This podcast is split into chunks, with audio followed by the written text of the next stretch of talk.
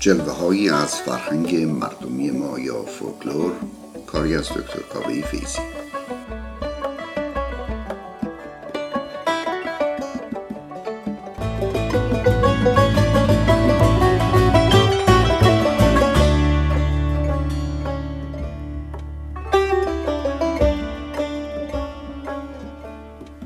سلام به دوستان عزیز فرهنگ مردمی.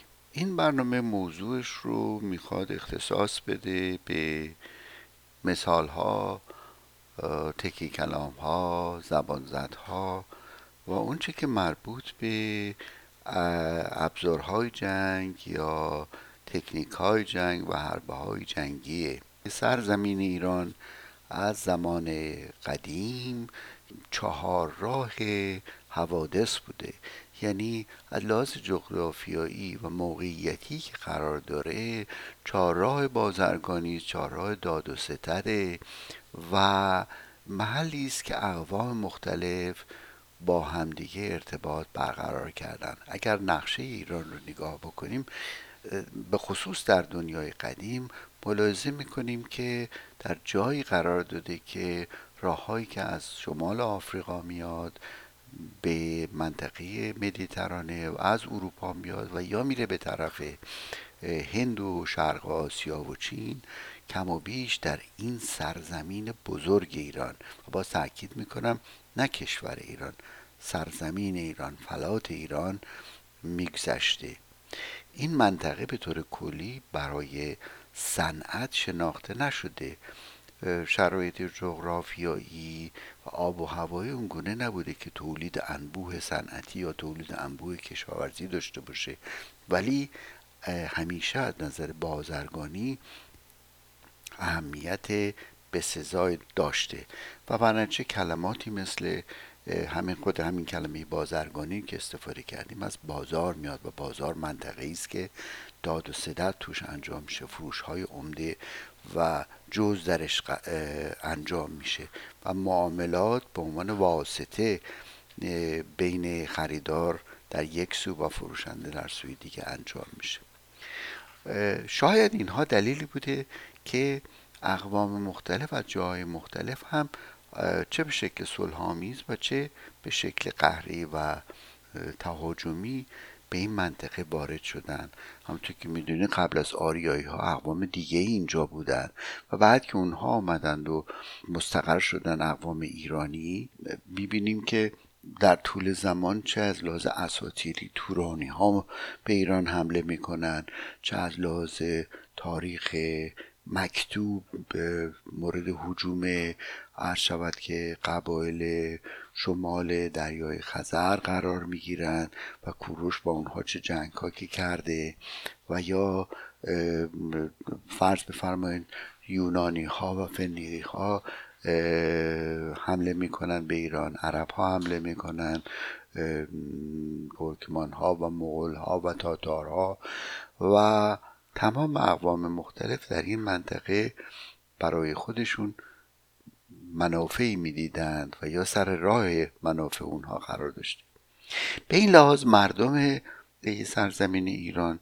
در گفتگوهای عامهشون طبیعتا با مسائل جنگ روبرو می شدن با حربه های جنگی روبرو می شدن و با ابزارهای دفاعی اون و اصطلاحات مربوط به اونها هم وارد به زندگی آمیانه اونها میشه.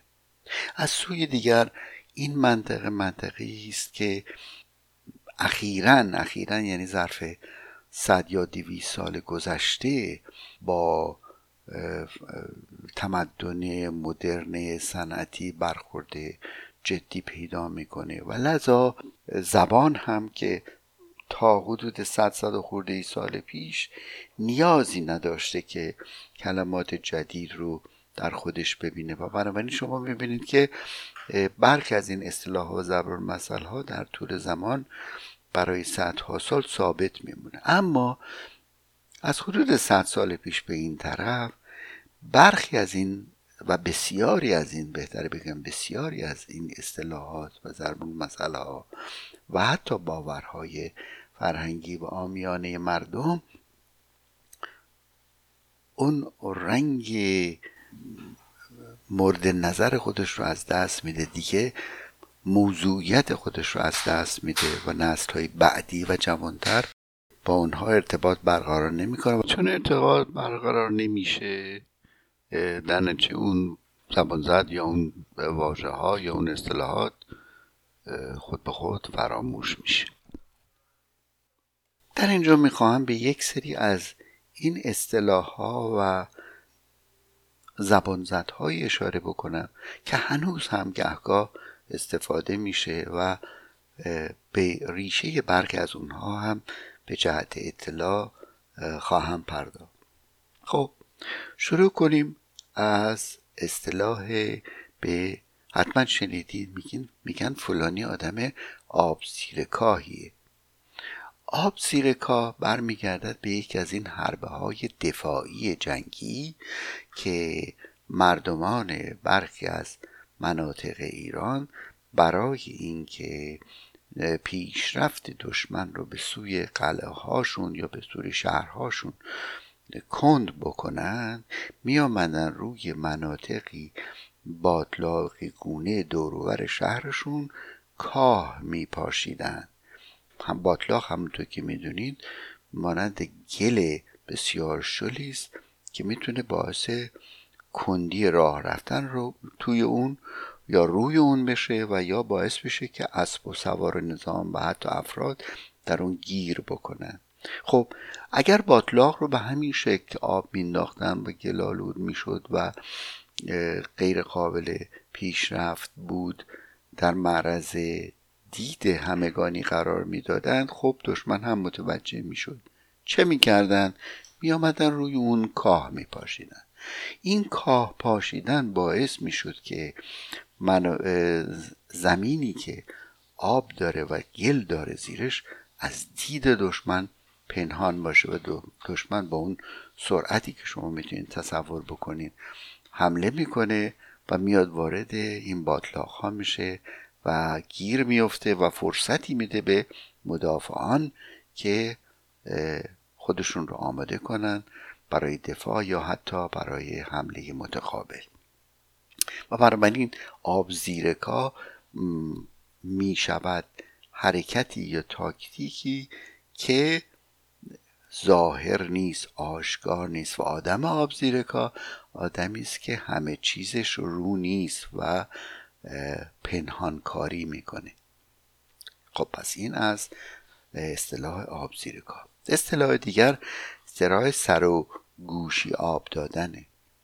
ریشه سر و گوش آب دادن از این قرار است که باز در مردمانی که در قلعه ها قرار داشتن و دفاع می‌کردن البته خب طبیعتا این قلعه احتیاج به آب داشت و هم بسیار از مناطق ایران این آب به سادگی در دسترس نبود بایستی که چاههایی می‌کردن مسیرهایی می‌کردن یا حتی مسیر قنات بود که میکندن. و اغلب این قنات ها طولانی بود کیلومترها بایستی که قنات کشی و کانال کشی زیر زمین می‌شد تا آب در یک جایی خودش رو از زمین بیرون بیاره. و اون بهش می‌گفتن مظهر آب. خب طبیعتا اینجا می‌تونست بیرون اون قلعه باشه. دشمنان که حریف مدافعان قلعه نمی شدن گاهی موقع افراد وارد به منطقه رو میفرستادن از طریق همین کانال های قنات به داخل قلعه و می‌گفتن شما از طریق چاه های آب داخل قلعه یا از از دهانه قنات وارد شهر بشین و برای ما جاسوسی کنین و خبر بیارید. ولی اگر دیدین سر و صدای اومد سر گوشتون رو به آب بدین یعنی سر گوشتون رو زیر آب بکنید تا خطر برطرف بشه و وقت میان بیرون و خبرگیری بکنید در زمانهای متأخر یعنی در در زمانهای مثلا 100 سال و 200 سال پیش اگر مسئله حمله هم مطرح دیگه نبود در این مثل در مورد خزینه های حمام هم صادق بود. می‌دونه حمام های عمومی قدیم قبل از اینکه دوش بیاد و حمام ها خانگی و شخصی بشه حمام یکی از اون مناطق همگانی بود که افراد می‌رفتن هم برای نظافت و هم در واقع منطقه جمع شدن و صحبت کردن و تبادل نظر بود و همینطور خبر از این و از اون گرفتن یا به قول معروف از از جزئیات زندگی خصوصی افراد خبردار شدن. خب چیکار می‌کردن؟ می‌رفتن در خزانه حمام یعنی اون یک مخزن آب گرمی بود اون وسط منطقه حمام که افراد می‌رفتن در اون استحمام می‌کردن. حالا بگذاریم از این جهت که از نظر بهداشتی باعث چه بیماری های جلدی فراگیری می‌شد. اما وقتی می‌رفتن در این خزانه بعضی از آدم های فضول می‌رفتن به خصوص توی این خزانه که بتونن به طور یواشکی در حالی که خودشون رو وانمود می‌کردن که دارن حمام می‌کنن و سر و گوششون رو زیر آب می‌کنند و سرشون رو زیر آب می‌کنن گوش کنن ببینن دور, دور ورشون افرادی که اونجا دارن در مورد همدیگه صحبت می‌کنن چه چیزهای خصوصی رو دارن صحبت می‌کنن که اینها هم یواشکی بشنوند. پس این هم سر و گوش آب دادن. اصطلاح بعدی اصطلاح نعل وارونه زدن. باز این یک اصطلاح جنگی است به معنای گمراه کردن. وقتی میگم فلانی داره نعل وارونه می‌زنی یعنی خودش یک جور زندگی می‌کنه یا یک شکل فکر می‌کنه اما وقتی وارد جمع میشه به دیگران به نوع دیگری خودش رو نشون میده. مثلا خودش رو انسان بسیار فرهیخته نشون میده در زندگی معمولی اصلا یک کتاب هم نمی‌خونه. یا خودش رو آدم ناداری نشون میده در حالی که تاجر بسیار پولداریه. و اما نعل وارونه به این مفهوم بود که برای گمراه کردن دشمن می آمدند و نعل های اسب رو به پای اسب ها به شکل وارونه می زدن به گونه ای که اگر جای پای اسب یا قاطر یا اونچه که داشتن رو کسی می‌خواست پیگیری بکنه ببینه به کدوم جهت رفتن دچار سردرگمی می‌شدن که آیا این جای نر رفتن به جلوه یا به عقبه گاهی موقع ها دوست ها هم این کار رو می‌کردن که به قافله ها حمله می‌کردن اما نعل وارونه می‌زدن که به محض اینکه نیروهای کمکی برای کار ما میاد نتونن که پیگیری بکنن که این ها به کدوم سمت و سو فرار کردند. دیگر اصطلاح اصطلاح ستون پنجمه. این اتفاقا اصطلاح ستون پنجم اصطلاح که مربوط به ایران نیست. اما در ادبیات ایران بعد از جنگ جهانی دوم و همین دو در بقیه نقاط دنیا یک دفعه متداول شد. چرا؟ برای اینکه برمیگردد به زمان جنگ بین نیروهای فاشیست فرانکو در اسپانیا و نیروهای جمهوری خواه اسپانیا در بین سالهای 1936 و 39 که یکی از جنرال های فرانکو به جمهوری خواه در مادرید پیغام میده که من دارم از چهار سمت به سوی شما میام از شمال و جنوب و شرق و غرب و یادتون باشه که فقط این چهار ستون نیست که داره به طرف شما میاد. شما از ما نباید بترسید. شما باید از اون ستون پنجمی که من دارم درون شما بترسید. یعنی کسایی که به طور پنهان در میان شما خودشون رو جا زدن و نفوذی و به من خبرها رو میارن. و بنابراین ستون پنجم یعنی کسی که نفوذی است کسی که خرابکاری می‌کنه و جاسوسی می‌کنه. حال گوش کنیم به ملودی زیبای نازنین مرگم با نوازش زیباتر بابک رادمنش.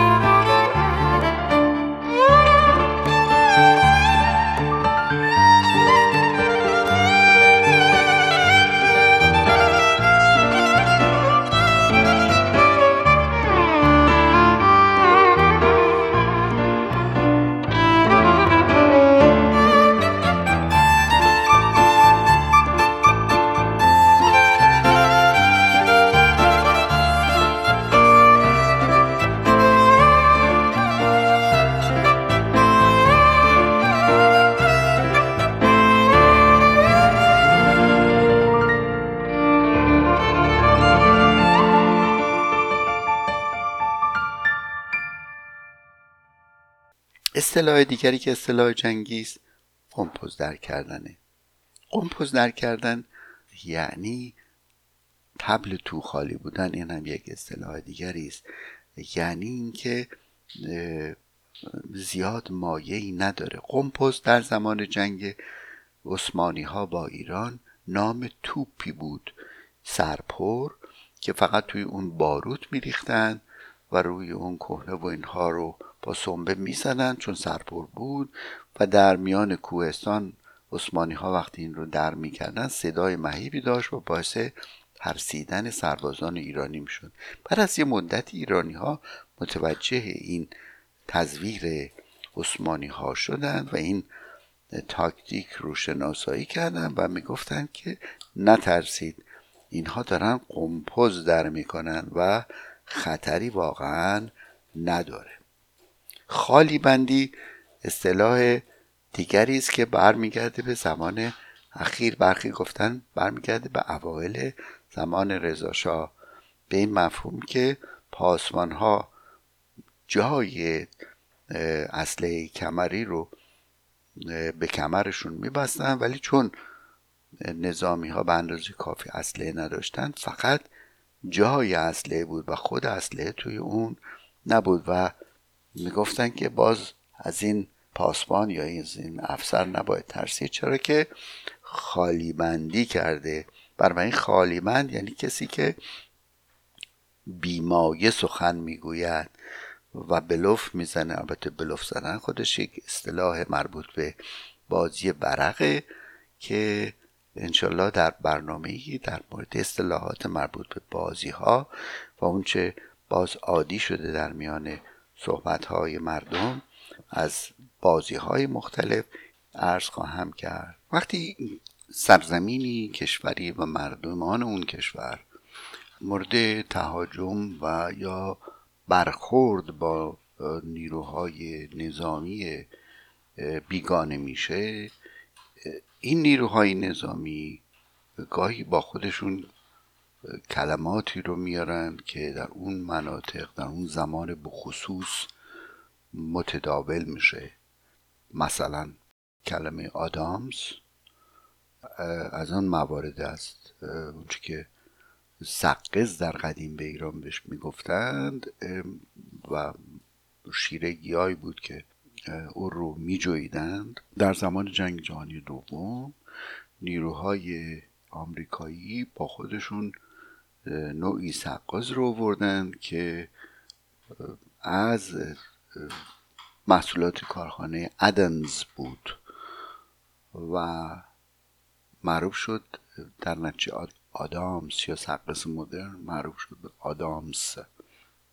البته اینجا باید ارز بکنم که واجه های آمیانه دیگری هم از دیگر محصولات وارد زبان فارسی شده. به خصوص موقعی که اینها برای اولین بار اون رو به فرهنگ ما معرفی کردن. مثلا دستمال کاغذی معروف است به کلینکس پودر لباسشویی به فاب یا تاید معروف بود و مثلا پارچه پشمی معروف به فاستونی نوعی پارچه پشمی که در واقع بستونی بوده مربوط به شهر باستون بوده. خب بریم سر بحث یک زبانزد دیگری به اسم این که وقتی کسی رو می‌خوان بگن که زیاد او رو جدی نگیر و حرفاش زیاد مهم نیست می‌گوین که کلاه فلانی پشم نداره. این برمیگرده به زمانی که نظامیان قذاق روسیه وارد سنزمین های ایران شدن و صاحب منصبان شور افراد افسران بالا رتبه تر اینها از کلاههایی پشمینه و پوستی استفاده می‌کردند که خب مقامشون رو میرسون و مردم از اینها ترس داشتن به خاطر اینکه می‌تونستن که موجب آزار و اذیت بشن. اما سربازان جز اینطور نبودن. بعد از گذشت زمان نظامی های ایرانی هم در مواردی از لباس های مشابه سرباز های یا قذاق های روسی استفاده کردن. اما سربازان جز اینها اینطور نبودن. سربازان جزشون اون قدرت رو نداشتن که بتونن بیش از حد مردم رو اذیت بکنن. و در نتیجه می‌گفتن که این کلاهش پشم نداره. یعنی از اون افسران صاحب منصب نیستش که حرفش برو داشته باشه و بتونه باعث دردسر مردمان بشه. از دیگر مسئله هایی که در مورد حربه های جنگی هست یا زبانزدها وقتی یک کسی خیلی عصبانی هست میگن فلانی توپش پره.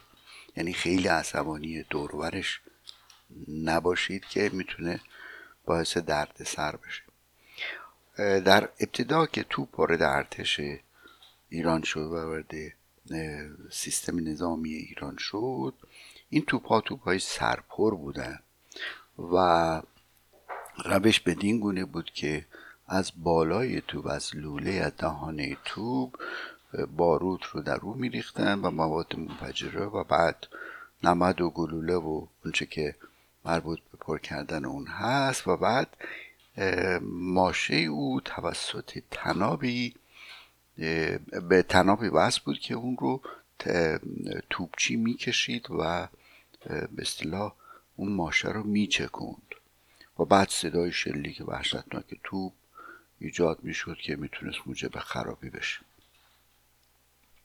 و بنابراین می‌گفتن دور این توپچی نریم برای اینکه این آدم توپش پره همین الان است که می‌تونه توپ رو در بکنه و خسارت ایجاد بکنه. بعدها این اصطلاح البته به هر کسی که عصبانی بود و می‌تونست توهینی بکنه می‌تونست کار زشتی بکنه و عمل ناسزایی رو انجام بده. گفتن دورار او نرید. مثلا آقای رئیس توپش پره و فعلا تو اتاقش نرین که باعث توهین یا دردسر برای شما نشه. البته می‌دونیم که وقت استفاده کردن از توپ به خصوص توپی که فقط صدا داشته باشه بعدها در سیستم های نظامی کشورها با عنوان یکی از ابزارهای ادای احترام استفاده میشه. مثلا فرض بفرم موقعی که مقامات خارجی کشوری میان به افتخار اونها ممکنه که 21 شلیک توپ رو انجام بدن که البته طبیعتا گلوله ای ندارد و فقط صداست. یا برای اعلام مراسم مذهبی و یا اعیاد مثل اعلام سال نو و غیره می‌تونین که توپ رو از شلیک توپ استفاده بکنن.